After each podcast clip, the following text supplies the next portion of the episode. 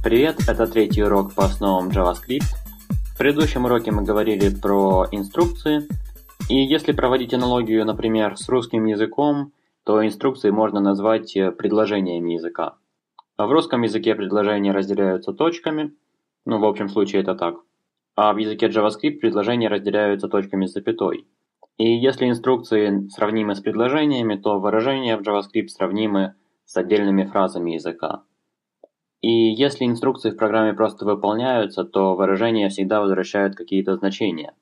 Когда интерпретатор видит какое-то выражение, он вычисляет его значение и заменяет выражение его значением. Например, когда интерпретатор увидит в программе такое выражение, он заменит его его значением. Выражения бывают простыми и сложными, или первичными и составными. Простыми называют те выражения, которые не включают в себя другие выражения. К простым выражениям относятся идентификаторы, а, литералы и некоторые ключевые слова, например, this.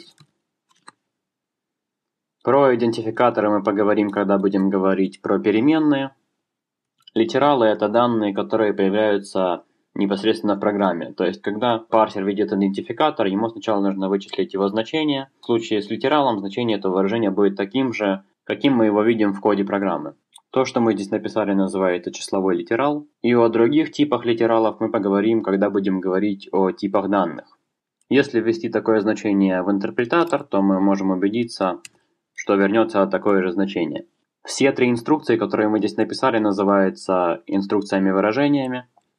В этом можно убедиться, если составить синтаксическое дерево.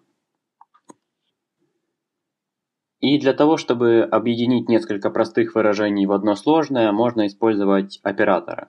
Операторы бывают унарные, бинарные и также есть один тернарный оператор. И различаются они количеством операндов. Для примера возьмем арифметический оператор сложения –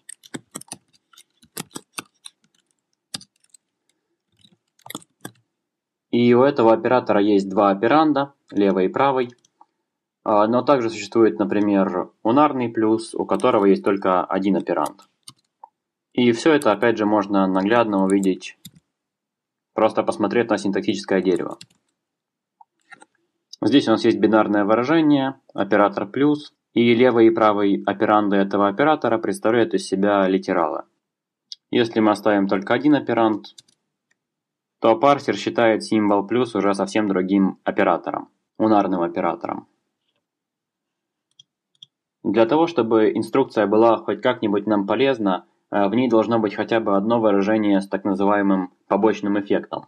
Если мы напишем просто такое выражение, то это абсолютно правильное во всех отношениях выражение, и это правильная инструкция, и это правильный скрипт. Если мы его запустим, то мы не получим никакой ошибки – но он не делает ничего полезного. Интерпретатор просто вычислит значение этого выражения и сразу же его забудет. Но если мы, например, присвоим значение этого выражения какой-нибудь переменной, то это выражение уже изменяет что-то за пределами нашего скрипта, поскольку это значение записывается в оперативную память компьютера. И поэтому можно сказать, что оператор присваивания – это оператор с побочным эффектом. Чтобы этот скрипт работал, нам сначала нужно объявить переменную с именем num, и про переменные мы будем говорить в отдельном уроке. Если в инструкции нет ни одного выражения с побочным эффектом, то в такой инструкции просто нет никакого смысла. Аналогично с инструкциями в языке JavaScript есть несколько типов выражений, и о них мы будем говорить, когда придет время.